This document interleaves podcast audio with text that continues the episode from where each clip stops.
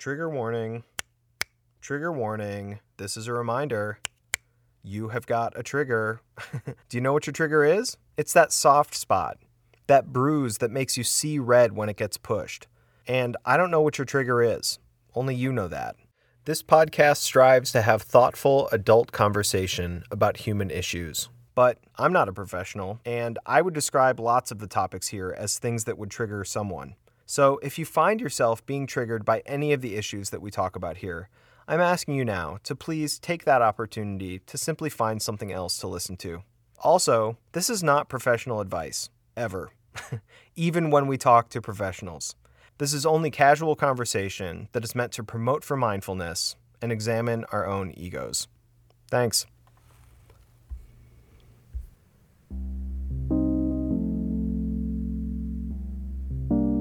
It's the fantasy that propels our life forward. So it's kind of like the ideas that you have about yourself before you sort of like manifest them. And so, what I've been doing is talking to people sort of about their fantasies, but also their identities. And, and I guess the fantasies they've had about their identities and how they sort of have become the people that they've become.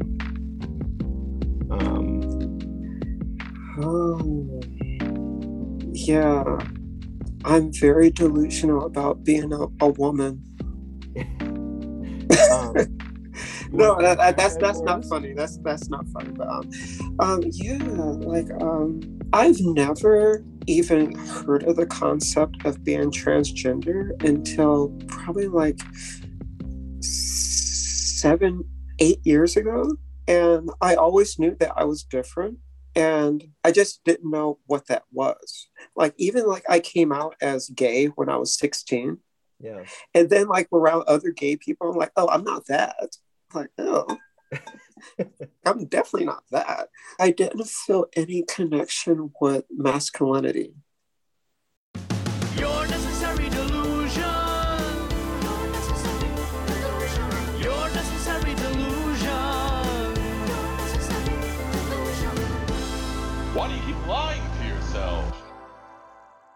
Welcome to the show. Thank you for being here with me today, Earth Monster.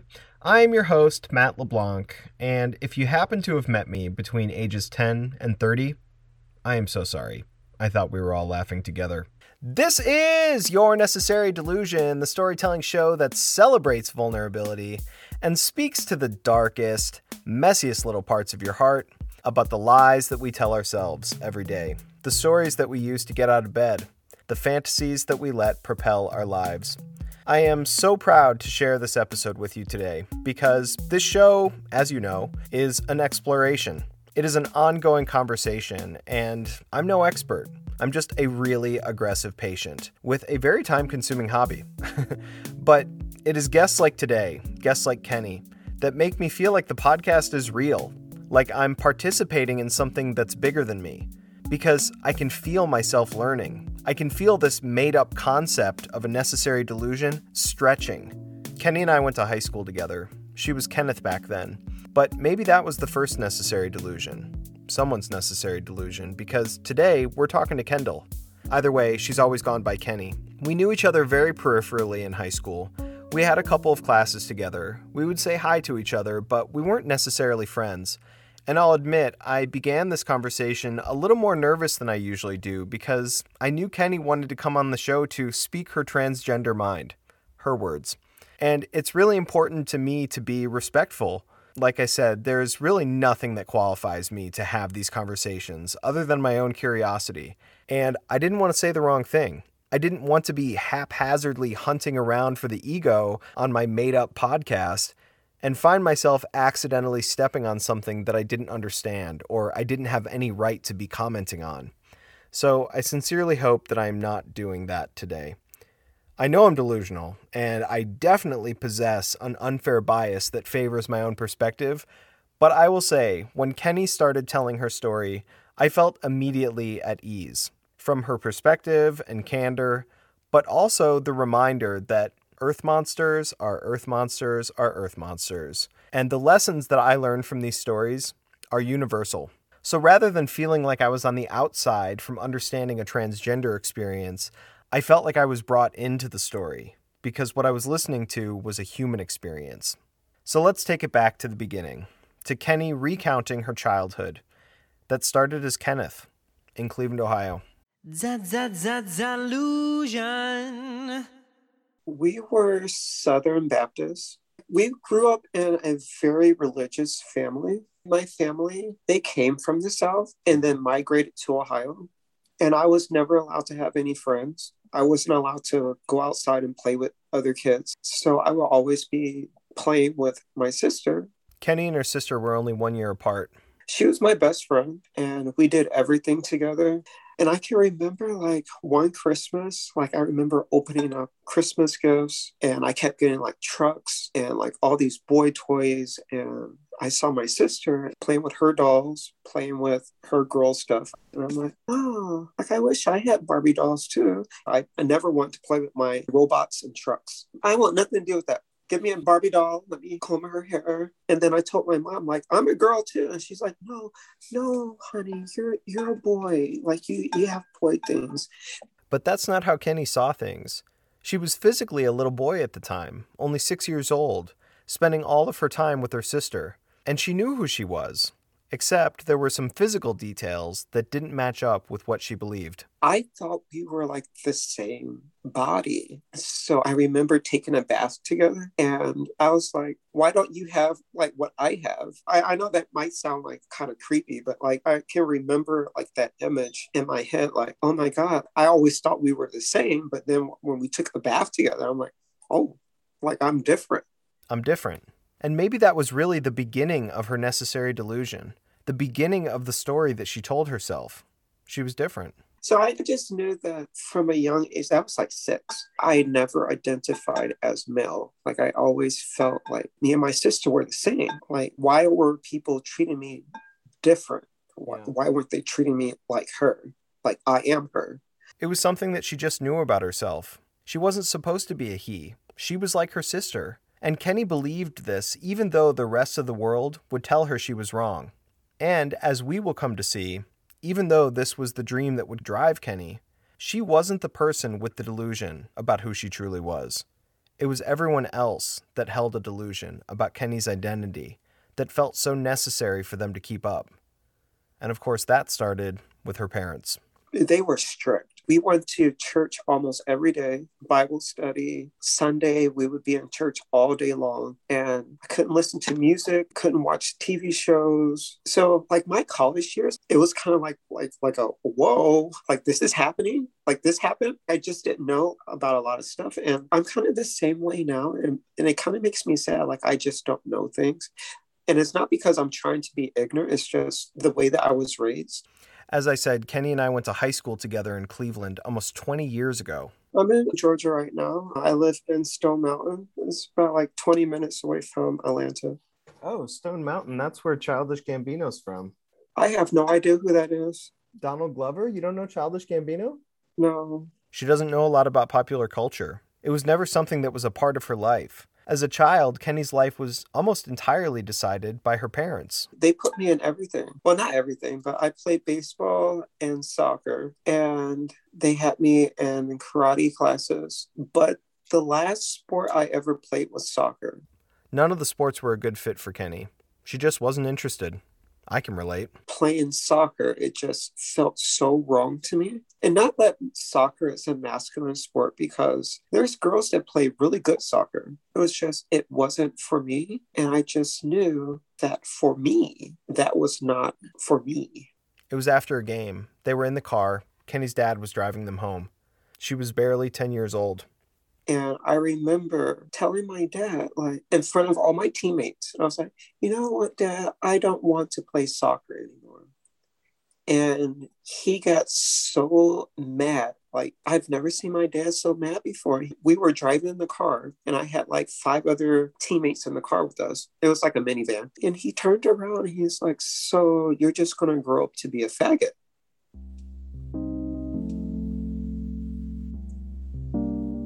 I remember being so depressed and sad and not wanting to see anybody in school for weeks because I was so embarrassed. Like, like my dad got like that mad in front of all my friends. She was embarrassed, but more than that, that thing that her dad had called her, that idea that made him angrier than Kenny had ever seen him. Deep down, she sort of believed it was true. Knew I was different, but I just didn't know what that was. I didn't feel any connection with masculinity. But it sounds like you started realizing that you liked boys at a certain point. Oh, I like boys all the time, f- forever. Like it, it wasn't like, oh, I think that girl's really hot. Like no, like I don't like pudenda. It's like oh. I would go around at the playground kissing boys, and they'd be like, yeah. I'm like, no, don't don't run away from me. and to this day, he says he never said that to me, but I vividly remember A good reminder why patience is so important. Why it is so crucial that we choose our words carefully and try to be thoughtful about how we're feeling. Because people don't forget. We're impacted by words. And I know how powerful that feeling you're having can be sometimes, Earth Monster, but you gotta remember your words are even more powerful. They stick to people. But there was something else that set Kenny aside from the other kids as well. Something that didn't have anything to do with being transgender or gay or whatever she would later discover to be true about herself. I go into this um, a lot deeper in a magazine I was featured in. Um, and I talk about it now because it's, it's healing. But around that age, I was completely different from other children because I was sexually abused by um, a cousin and two uncles. And people like, oh, is that why you're transgender? Like, no. I, I knew I was different before that. And I feel they saw that I was a different child. And that's why they, they preyed on me. But um, yeah, around that age, I feel like I, I had to grow up faster than other people had to. I had to be more guarded, more mature because I always I didn't feel safe. Wow. Didn't mean to go that deep. No, But- please. I'm I appreciate the conversation. I used to cry about it all the time, but now it's like, why cry over it? Like it's it's the past. The past isn't hurting you right now. The past can't do nothing to you right now. Don't look back. Keep looking forward. Your future's not hurting you. That's a very helpful story to keep us in the moment. And fortunately, unfortunately, it's a very helpful story for Kenny because the path she has walked has not been an easy one. The dreams she had for herself were just as simple as many of ours. So simple, and yet so seemingly impossible to reach. What was your greatest wish when you were in fifth grade? My greatest wish. I wanted to be a housewife. Like literally, I, and I still want to be a housewife. Oh, like I'm, I'm tired of working. I'm tired of paying bills. I, I want a husband. But yeah, I saw the relationship my mom and dad had, and I, I always wanted that. I still want that. They were high school sweethearts. They've been together since they were 16, still together, happily married. And I look at my mom like, like she has a job but she always tells me I can quit my job. I don't need to work. I just work because I, I want to. I just work because I want to go shopping. I'm like, girl, I want to do the same thing. I want I want to say I can quit my job right now too because I got a man. She wanted a man, a companion. She wanted to be happy and in love. She wanted freedom and to feel like she was being taken care of. And even though at the time she didn't realize yet how literal this dream was, what she really wanted, what she needed, was to live in the physical world the way that she felt inside. She needed to live as a woman. For so many years, I lived in my sister's shadow, and she was always the pretty one, the fair skin, light skin, green eyes. Like everyone's like, "Oh my god, you're so pretty," and they were like, "Hey, kid." I'm like, "So I'm chopped liver? Like, like what am I?" Um, so yeah, from that, I kind of grown this tough skin, and I just wanted people to recognize that I'm here, like see me, I'm I'm here. So, despite the circumstances building up around her, growing up in a small, very tight knit family that was focused on the church, and at the same time internally realizing who she really was, confused about who she was, she still didn't feel like she was supposed to be Kenneth. She decided that she was going to be seen, even if she didn't completely understand it yet. She was going to be heard. When I was 16, that's when everything kind of changed for me. And I kind of walked away from the church and I was like, yeah, I don't believe anymore. But in my heart, I still believe, but it's just, I, I guess I didn't believe in the church because the way that I was being treated by my family and the, the sermons that I would hear. The sermons were talking directly against things that Kenny was realizing about herself. I remember going to church and it was almost probably like a monthly thing. They would have like a, a sermon about homosexuality and it would make me feel like so uncomfortable to the point that I became Wiccan. You heard that right. She became Wiccan, like a witch. I went on my own journey and that's when I became Wiccan. Girl, I thought I was the craft. That's what I thought of as soon as you said Wiccan. I was thinking the craft. I was the craft. I was doing spells. Dude, I was doing it all. What spells were you doing? Then I was doing love spells. I was trying to have fall in love with me. That's who you wanted? oh my god. That and and um what's his name? Um yes. I was I was doing spells on them. It didn't work. I guess I didn't believe hard enough. But anyways. Kenny came out as a gay male when she was 16. This was right around the time that we met. Oh, I was so out and proud. Like it, it was just so liberating. And I felt like I was the only one. And then, like, just a few years ago, I'm starting to find out like there were so many other people besides me. And, like, why was y'all letting me be out and proud and getting all the backlash and y'all just looking? Our high school could be a pretty rough environment. There were other kids who were out, but not quite like Kenny, apparently. It was so strange that I didn't see myself. Like, I know that's kind of weird to say, like, you didn't see yourself. Like, I kind of projected whoever I was with on me, whoever I was with, I pretended to be them because I didn't like myself. Like, I didn't want to be me. I couldn't see myself in high school either. I fancied myself an equal rights freedom fighter. I was very theatrical, and a lot of people had been calling me gay since I was in junior high, and I always liked to get a reaction. So, somewhere around sophomore year, I just started to lean in. I wore girls' pants and painted my nails. I pierced my ears. Also, my rigorous schedule with musical theater and show choir helped quite a bit. But I dated girls and fully identified as straight. Except when people would inevitably get in my face and call me gay, I would take it as an opportunity to fight for my cause, big air quotes, and be the center of attention, which was something I needed desperately. So they would be like, You're gay, or usually say something much worse that I'm not going to repeat here. And then I'd be like, That's right, I am. Can I suck your. D- Ah, come on, that's all I want to do. Suck your. D- Can I please? I would meet their aggression with aggression. And nine times out of ten, they would call me the F word again and walk away frustrated. And I would laugh, feeling like not only had I gotten the better of them, but like I was a good person. Delusion! The most notable instance of this happened with a kid that I'll call Rick Felden. Rick wasn't particularly a big kid, but he hung out in the back of a big group of douchebags that loved to call me the F word. And like I said, I would always agree with them and shout obscenities until they got frustrated and walked away. Until one day, when they pushed Rick to the front of the group, and he called me the F word. And I ate it up. He was kind of quiet usually, but this was his big moment to prove himself as a close minded, aggressive asshole to his friends. And I got in his face. Now, I didn't want to fight, ever. I didn't even know how to fight, but they were all talk anyways. I was young and not afraid of getting beat up, and definitely not afraid of Rick, so I said obscene stuff to him. I offered him my body and told him all the things I wanted to do to him in graphic detail. Rick's friends got furious and egged him on, and I wouldn't quit. And he completely punked out. And after that, Rick became my favorite. Because he didn't even want to gay bash me. He was just sort of spineless and going along with the crowd.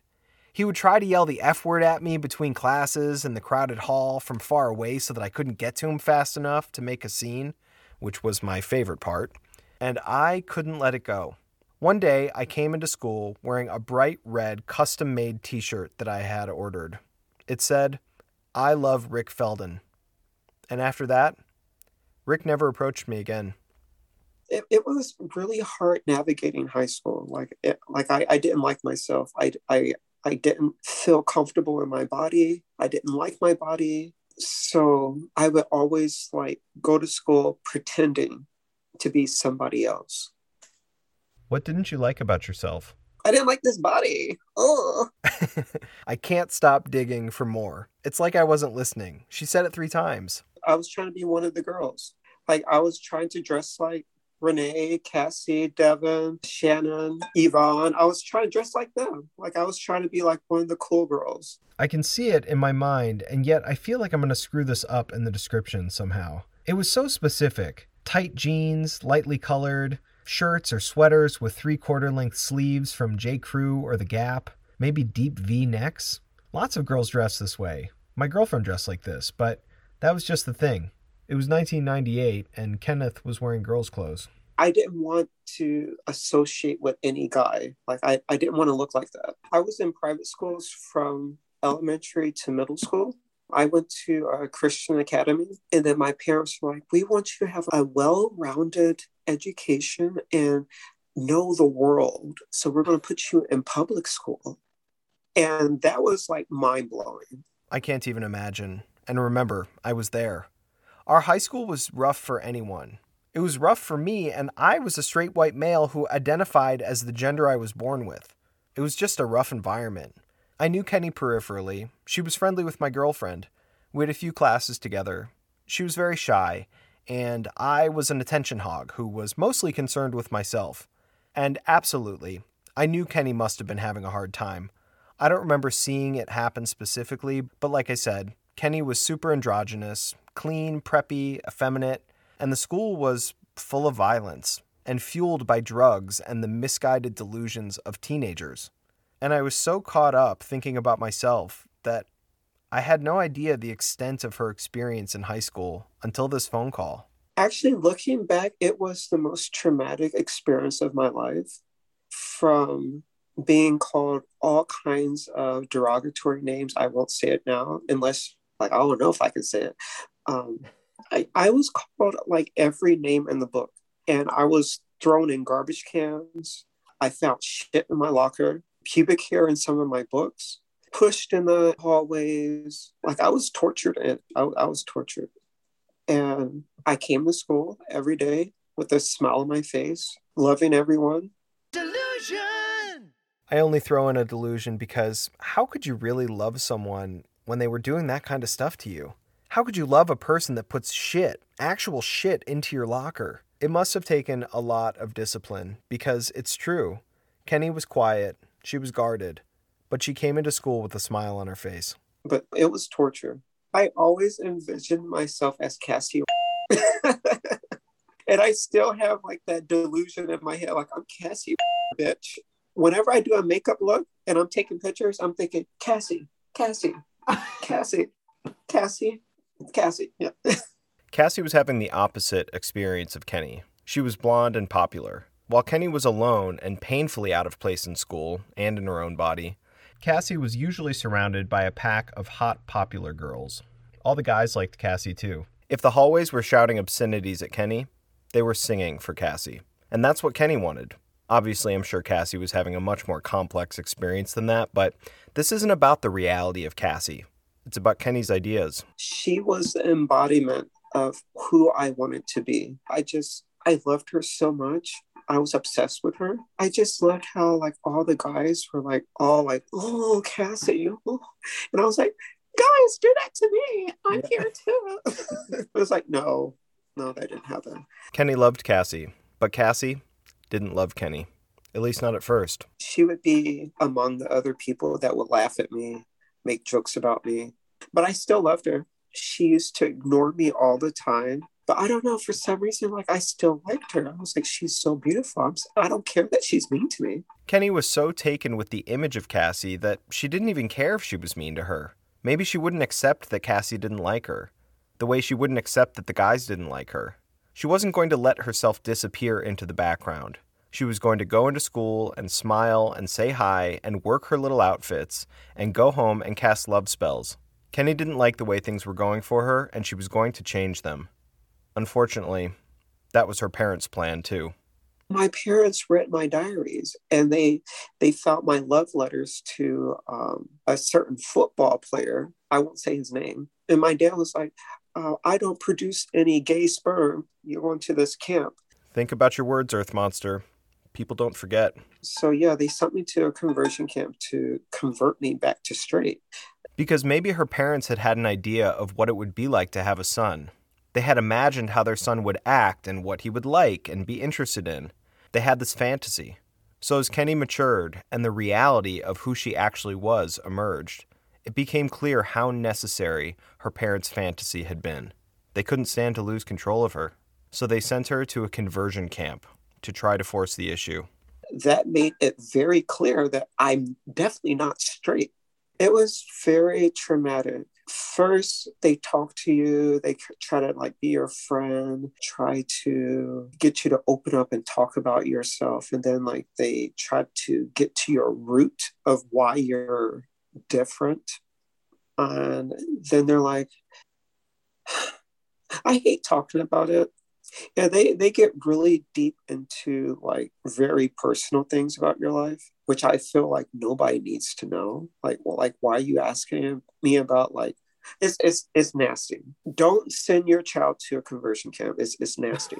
Conversion camp is a necessary delusion. That sexuality is something that can be chosen. And it occurs to me that it is exactly this kind of experience that makes Kenny's delusion so necessary. If the delusion is that one day it will get better, that Kenny will be accepted for who she really is, then it is the constant discomfort, the pressure to be something inauthentic, that drives us so relentlessly to fight for our authenticity. Obviously, Kenny wasn't converted, but maybe she did return a little bit more driven to be seen for who she really was. I was shy, but I wasn't that shy. I like to make a statement, and I, I'm still like that. I remember coming to school one time with a blue wig on. I remember that. Oh, you remember that? and I got pulled in the office, and the assistant principal said, You're a distraction and you need to take it off. And I'm like, why do I need to take my blue wig off when there's kids here with dyed green, purple hair? Like, like why am I being like segregated? It's a good question. There were definitely some scary looking kids at our school, but Kenny wasn't one of them. Kenneth was preppy and clean. She walked with her books hugged in a pile in front of her. And I sort of hate to be like this because, of course, Kenny is right. She was being singled out by getting called to the principal's office, but I remember seeing her come in with the blue wig that day, and it was shocking because it didn't match her clothes or her style. It was loud and looking for attention when she was usually quiet and careful. It was a brand new, big, bold idea that didn't match what we had known of Kenneth before. And in retrospect, maybe this was the first really distinct glimpse that we got of Kendall. I like to make a statement in life. Like this is me. You're going to accept who I am and leave it or or whatever. Like or take it. Yeah. But she wasn't ready to be Kendall yet. Or maybe she hadn't been able to recognize Kendall yet. She was only in high school, so maybe it wasn't completely clear who this voice was that was screaming out. And I just always kept that image in my head, like being beautiful and being wanted. I even joined the cheerleading team for like two days because I was just trying to get that close to her. Cassie. That didn't go very well. They had cheerleading tryouts, and I wanted to be a cheerleader. I wanted to be one of the popular girls. And I was the first guy to try out for cheerleading. And they really didn't want me there. They're like, you can be the mascot. We need a mascot. So I was the mascot. Weren't you the mascot? No. No. Oh. How did you feel about that though, being the mascot? It sounds like you had this other idea that you were going to be one of the pretty hot mean girls, and then you show up and they put you in the, the mascot uniform. Yes, and it wasn't even a uniform. It was just the helmet, and they're like, "Oh, the previous person had their own costume, so you just get the helmet." Our mascot was the Arclight. Pretty lame. What's an arc light anyway? The costume was made up of a giant plastic white ball with a smiley face on it and two yellow lightning bolts on the sides. And I can't help but feel like this is sort of the perfect analogy for the way that society has treated transgender people trying to come out. Here, Kenny had come up with all of the courage to show up at cheerleading tryouts, to be one of the girls. And instead of anyone recognizing and appreciating the kind of bravery and intention that that would take, instead of letting her try out, they just shoved a giant plastic ball on her head and told her to be the mascot. But even though she didn't get on the cheerleading squad, she started hanging out with the girls, and they started to see who she really was. They started to understand her and like her, even Cassie. we started being friendly. If you see any of my Instagram or Facebook pictures, I always have a blonde wig on. I always envision myself as Cassie. Does she know that? Yes, I told her that. Like, that's why I wear the blonde wig. And she calls me her twin sometimes. So then, did you make that friendship happen? I think so. I think I forced myself upon her. I'm like, I'm about to be a part of this mean girl group. I'm about to be them. And delusion accomplished, she made it happen. In fact, believe it or not, Kenny says that she and Cassie are still friends today. She made friends with all the girls after that. I was friends with Sammy, and she set me up on a date with one of her gay friends. And I didn't even know it was a date. I remember we were all in the car singing a Spice Girl song, and we were like screaming from the top of our lungs from, with this Spice Girl song on the radio. I think we went to a drive in. Yeah, you know what? It really strikes me. You actually had a lot of friends in high school, it sounds like. I had a lot of girlfriends. Like they really protected me. They were very protective of me. But when I was alone, that's when I was in danger. But whenever I was like walking with Devin or walking with Renee or walking with Yvonne, it was like nobody touched me. It was like I was protected. Hearing Kenny's story reminds me of how much privilege I had in high school. Sure, my heart might have been in the right place, partially. Like I said, I considered myself an ally. But I also just like to argue and be the center of attention. All I can see now is the giant missed opportunity I had right in front of me to befriend Kenny, to understand her, to walk with her, and protect her. I guess I'm just sort of wondering like what the evolution looks like when you enter your 20s and I guess we're all finding ourselves in that time, right? Oh, that was that was chaotic. Oh, you don't want to hear all that. Oh, darling, you don't want to hear that. I was a hot mess. Like did drugs, went to jail. I'm clean now. I still drink wine. I wasn't comfortable with being me. I didn't know who I was. I wasn't a centered being. I was so out there trying to be a people pleaser, and it was just so stressful, and I didn't know how to cope.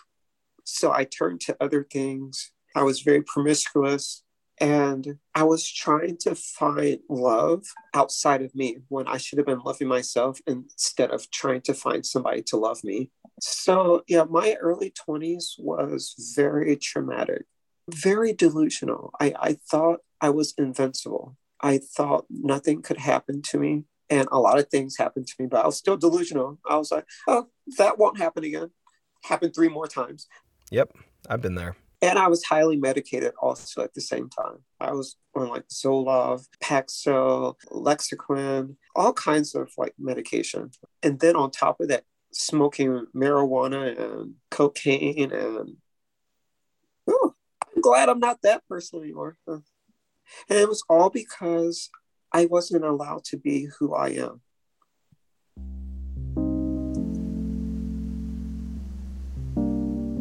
Like I was suppressing who I felt I was inside.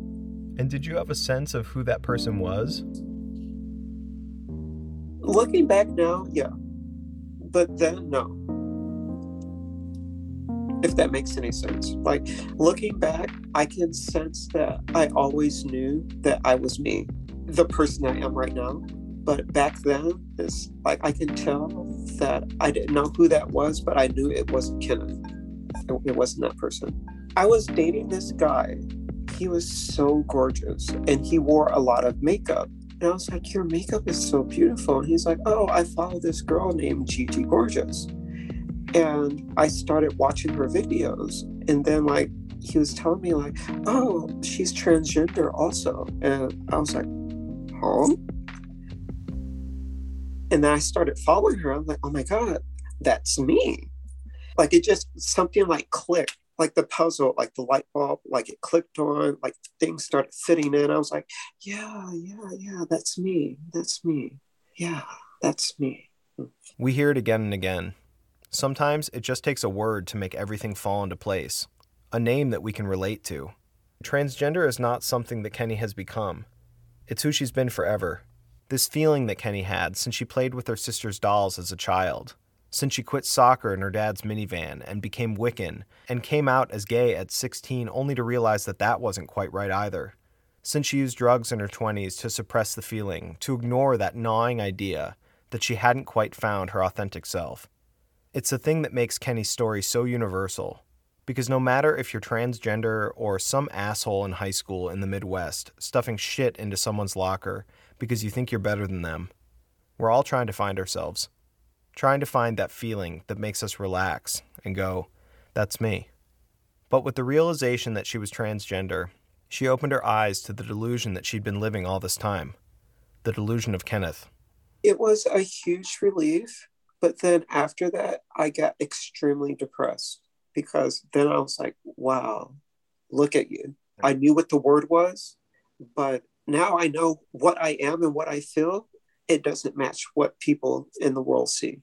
I just want to make sure that I'm understanding this properly. Like, does it make you look at yourself differently? Are you suddenly more critical of what you're seeing? Absolutely. Beforehand, I never looked in the mirror. I hated looking in the mirror because I didn't want to see that boy. He was disgusting to me. What the image in my head that I always had did not match what I saw. All of us are walking around with this big idea in our heads of who we are. And then, of course, there's the reality that often doesn't match up in the real world it can be very hard to see ourselves. So she found Gigi gorgeous, realized who she was, and then couldn't find a doctor that would help her for almost three more years. I got the runaround. Like nobody wanted to help me. When I was like, I'm transgender, like, help me. Nobody wanted to help me. Can you imagine how frustrating? After so many years of searching for yourself, after so many years of discomfort, she can finally see the path, and no one will help her walk it. I came out as transgender in 2015, but I didn't start living my life as a woman until full time. And I hate saying full time woman, but I kind of lived my life as an androgynous person almost all my life. And but I didn't start like actually like letting people see me like how you're seeing me until probably two years ago. I've only been on hormone replacement therapy for about eight months. I found a transgender doctor and she literally spoke to me one day and was like, I'm going to start you on HRT right away. I got boobies now. But, anyways, Hey. yeah. I'm so comfortable now. You seem very comfortable now. I am. But like all of us, she's still on her path. This isn't a movie, and so rarely do big transitions occur dramatically in one single moment.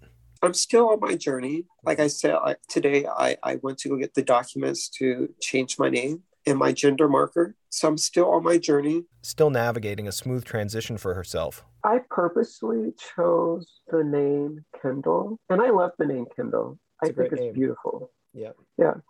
But like it still matches my birth name with the the prefix Ken. So people can still say Ken and I would re- respond because it's still in the name Kendall. Right. You can still call me Kenny because it's still kind of short for Kendall. So it's like it, it doesn't matter. Like you can still call me Kenny. I imagine this can be a very helpful detail because Kenny's family hasn't changed. I, I told my, my family I'm transgender, and that's when they said I am an abomination. But they still talk to me, and they, they still help me when I need help. But uh, it's, it's, a, it's a weird dynamic in our family. Every family has their skeletons. I just talk about mine. Kenny talks, but it can be the most difficult thing to get another person to understand what you mean. This rings particularly true with her parents. I feel like they feel that I'm just a cross dresser. Like they don't really understand the term transgender and that I'm living my life as a woman. They just think of me as their son that dresses up as a woman. And they don't know that one, I no longer have testosterone running through my body. I'm taking estrogen and I'm in the works of getting surgery done so like i'm on the journey of like I, i'm not your son anymore. Like i'm basically your daughter now. But i'm around them because it's something that they don't like. So i always have my hair covered and i wear like baggy clothes to cover my breasts so that it, i look androgynous. Like it, i don't look hyper feminine to them. Like i don't wear any makeup around them. Just Um, because i don't i don't like drama. I like i'm not trying to have an hour long discussion about you're going to She said she doesn't need to have another hour long discussion about how she's going to hell, which I can only assume is the delusion that many religious people feel is necessary to keep themselves acting the way the church tells them to. I don't need to hear that. I'm having a good day. I'm feeling blessed. I don't need to know that I'm going to hell. Like you told me that 5,000 times already. Like, let's have a good day today. And do you anticipate that there will come a time when that point will need to be sort of recognized by them? Oh, they already told me that if you live this life, you're no longer our child. Unfortunately, the family has suffered a terrible loss recently. I, I was living with my parents when my sister died from COVID. Her sister died from COVID. It was very hard for me. Like, I didn't work, I didn't eat, I couldn't sleep. And when I did sleep, I slept like all day. I cried all day. I kept myself isolated from the world, from everybody. It felt like somebody cut half of my body off. And I just couldn't function. As Kenny said, despite the strange dynamic, her family's very tight knit. It's always just been the four of them, and her sister was the only one that accepted her as transgender. I'm glad I had that one year of my transition with her because she would let me borrow her clothes. She would give me makeup tips. She didn't like it at first. She was like, You're always going to be my brother. And she didn't talk to me for like a week. And then after that, she's like, Oh, you want this lipstick? I don't use it anymore. I was like, Oh, okay. So I guess we're all on good terms now. so my sister got to see me start my transition before she died. But then it was like, boom, dead. Kenny and her sister had been best friends their entire lives. But unfortunately, shortly before she passed, they got into a fight. I'm just thinking about the week before she died, how distant we were. We, we had a fight and we never resolved it. And that's kind of something that stays with me and keeps me up at night because I was so mad at her. I didn't even go to like her hospital because I was like, oh, she'll be fine. I'm still mad at her. Like, she'll be fine. And then, like, my parents came home. I was like, so uh, is she okay? Like, uh, what's going on with Tiffany? And they're like, she didn't make it. So even though Kenny had finally realized who she was and started her transition, life interfered, and she moved back in with her parents. Despite their differences, the family needed to come together, and it hasn't been perfect. But then, perfect is just a delusion for people who aren't ready to accept the beautiful, ruthless nature of real life. She's back on her own now, back to work, back to looking for a man to make her a housewife like her mom. I want my mom's life. She works as a chef now at a senior assisted living facility during the week and doing private events at people's homes on the side.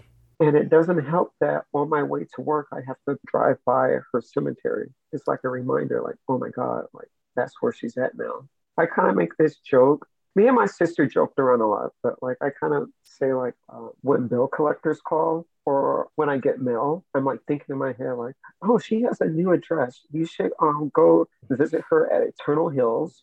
That's her new address. She's there all the time. If you go there, she'll be there. I know that's morbid, but anyway. You have a dark sense of humor. I do. I'm sorry. I do. No, I, I appreciate a dark sense of humor, honestly. I feel like sometimes you just gotta laugh because if you don't laugh, you, you cry, and I'm, I'm done crying. Life gives you lessons, and that was a lesson for me. Like, you never know how long somebody's going to be in your life, and don't hold on to anger, especially with somebody that you love. Life makes you grow up pretty, pretty fast.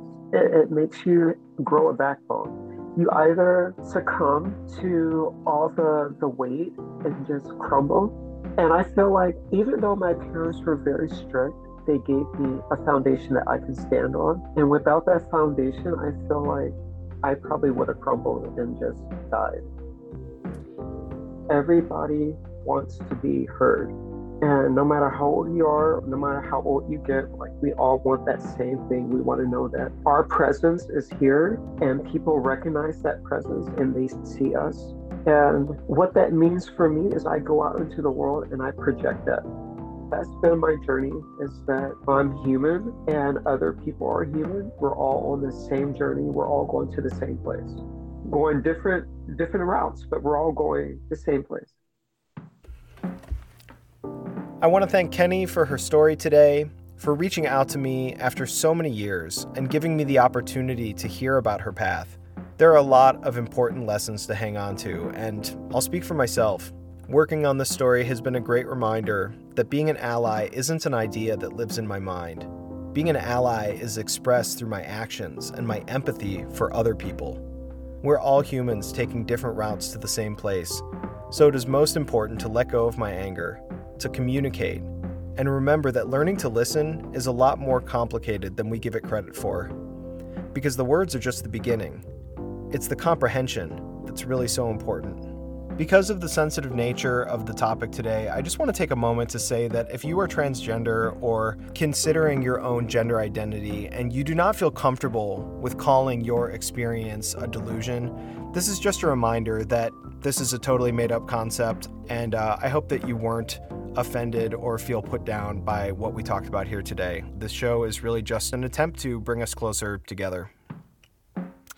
Thank you for being here with me today, Earth Monster. If you have love for the show and you want to support us, you can send us 143 on Venmo at Your Necessary Delusion or write us a review on Apple Podcasts. That's a Purple Podcast app. If you have a necessary delusion of your own and you want to share it, you can hit us up on our voicemail. That phone number is 323 540 4540 or email us at yournecessarydelusion at gmail.com. We are taking a two week hiatus. We will be back two weeks from now with more epic, everyday stories of success and redemption. Until next time tell